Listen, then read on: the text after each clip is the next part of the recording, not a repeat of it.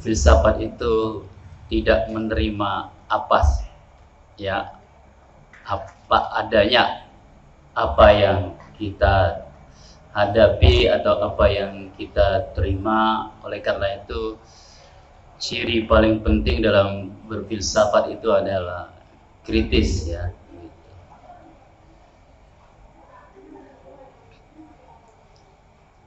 bagi sebagian orang mungkin atau orang yang sedang berpuasa dan status quo mungkin eh, takut dengan banyaknya pertanyaan ya karena kalau banyak bertanya nanti ya banyak yang harus dijelaskan.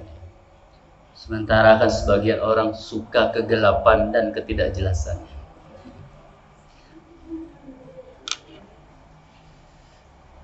Okay. Epistemologi ya yang ditanyakan di dalam epistemologi itu apa? Epistemologi itu teori pengetahuan ya. Theory of knowledge itu yang dimaksud dengan epistemologi. Yang ditanyakannya apa? What can we know? Apa yang dapat kita ketahui?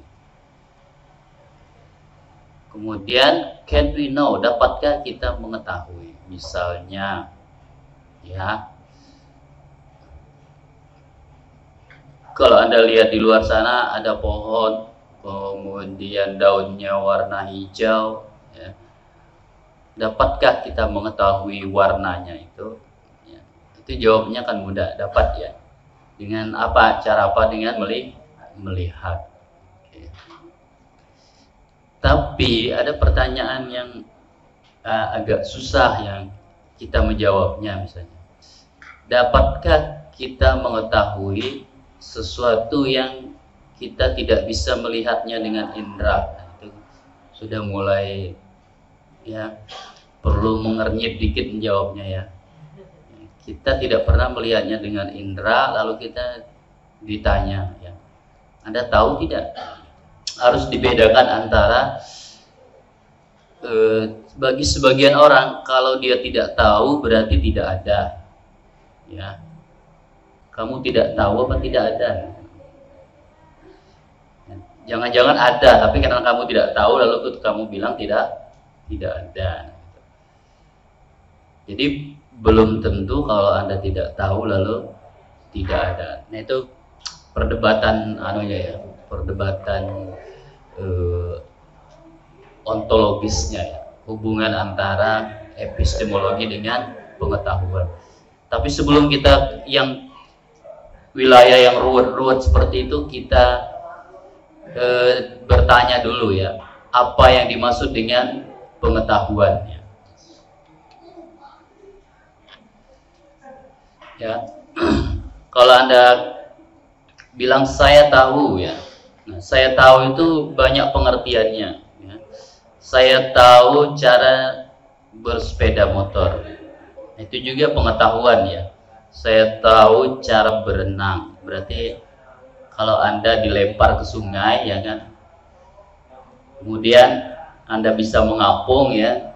Tidak dengan gaya batu berarti Anda tahu cara berenang.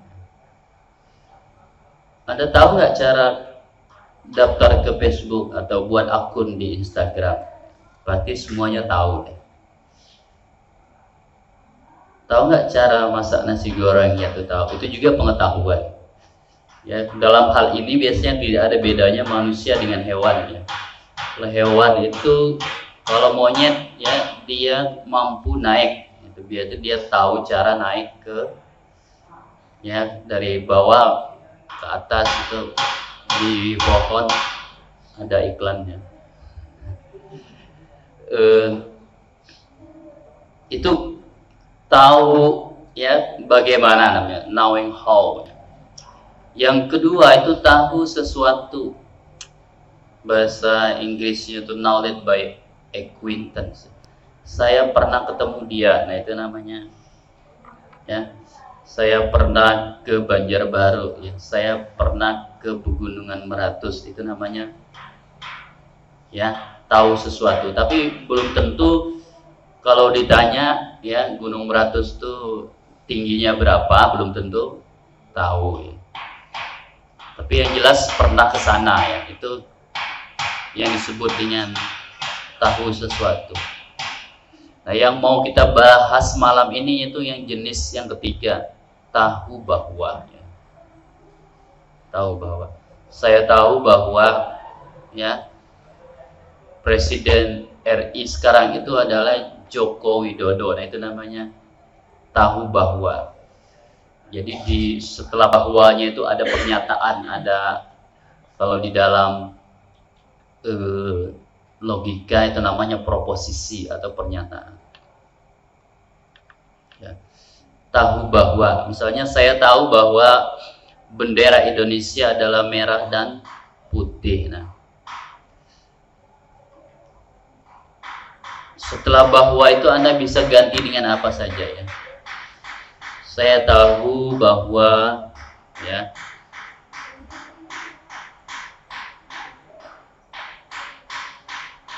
di kantin UIN itu ya kalau mau belanja sekarang itu semuanya harus ke kasir kasirnya satu saja nah, itu namanya tahu bahwa ya. nah bendera Indonesia itu adalah merah dan putih itu disebut proposisi. Makanya jenis pengetahuan ini disebut propositional knowledge, pengetahuan proposisional, pengetahuan proposisi. Nah, isinya itu adalah fakta atau keadaan sesuatu yang aktual. Itu yang dimaksud dengan tahu bahwa ya. Ini yang sering eh, kita bicarakan. Kalau Anda membaca di Facebook itu berseliweran ya. Bahwa Presiden Jokowi itu bapaknya adalah PKI ya. Itu ya. Kemudian apalagi yang berseliweran ya. Bahwa ya DPR itu sebagian besar isinya adalah pengusaha ya.